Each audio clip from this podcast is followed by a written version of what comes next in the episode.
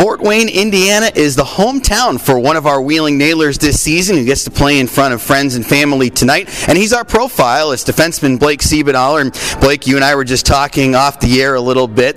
You had a chance to come back here last season for your first ever game in Fort Wayne. What was that experience like to play a game in your hometown and be one of the first pro players to play a game in this hometown of Fort Wayne? It was awesome. It was, it was really cool experience. Like I said, it was, you know, it was weird at first you know, you grew up playing in this building, but like I said, now I'm just kind of, it's just another game basically. I mean, it's great to be home and all, but back to business. This is a team that has a rich history, and you go around town, and there may be fans in other cities where they look at a big league team or a college team as their team that they follow the closest. But there's something about the Fort Wayne Komets. What were they like for you as a kid growing up?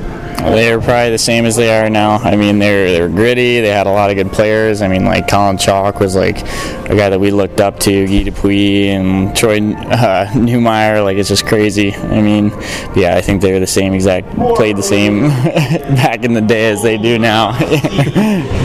For you as a as a kid, though, this was the team that you looked up to, right? Or was there a lot of focus on NHL or AHL? I was a big Red Wings fan, so obviously I'd pay attention to that. But I mean, it came to Komets games like every Thursday, Friday night, so this was like our weekend thing, and I was I was a big Komet fan for sure.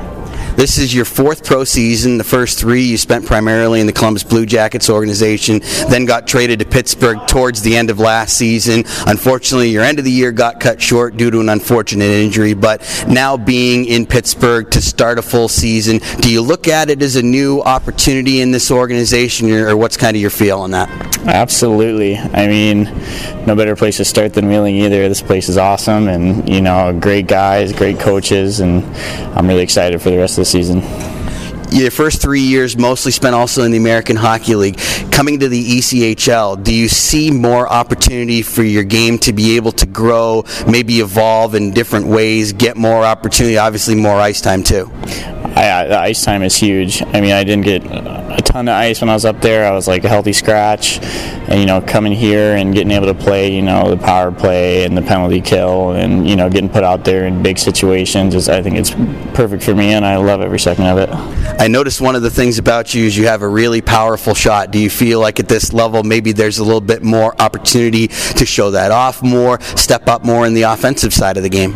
Um, I think the opportunity is there. I mean, there's a little bit more space, but I mean, at the end of the day, it's just getting shots through. It's, you know, if there's a guy in front of you, you still need to be able to get pucks on net. And I mean, I don't know these new sticks. My shot might have gotten a little bit worse, but we'll see. My wrist shot's gotten better. So fourth year pro, and surprisingly, with that, you're actually one of the guys who has some of the most pro experience on this team. Does that surprise you at all, or what do you notice out of this team in terms of the type of leadership that it has? Um, there's some some college guys that. Uh, that uh, you know are a little bit older and it's like their second year like Aaron Tickcomb back there. He's, a, you know, these guys are mature. They're old. They're older, and you know, everybody's a leader. Basically, we had a leadership group at the beginning of the year, and it was like six or seven guys. So, I mean, everybody's a leader out there.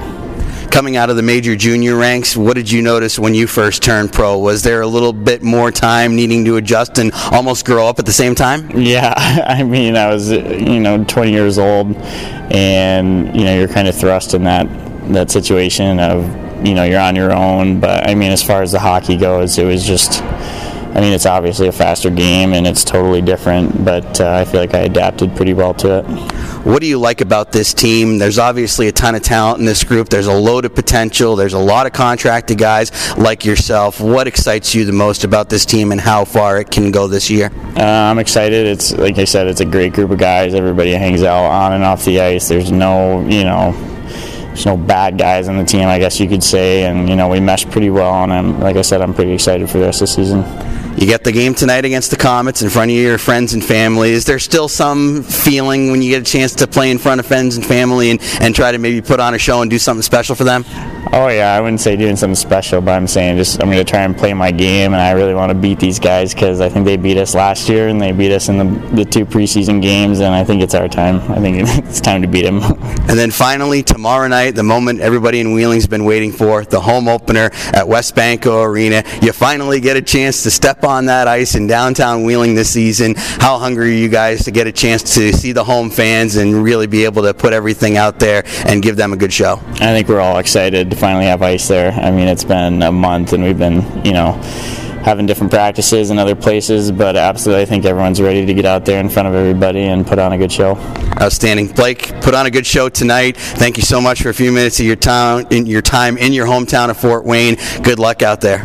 Thanks, Deej. Blake Siebenaler, defenseman for your Wheeling Nailers, here on intermission coverage. We'll take a break. Out of town scores and third period action next. The Nailers Broadcast Network.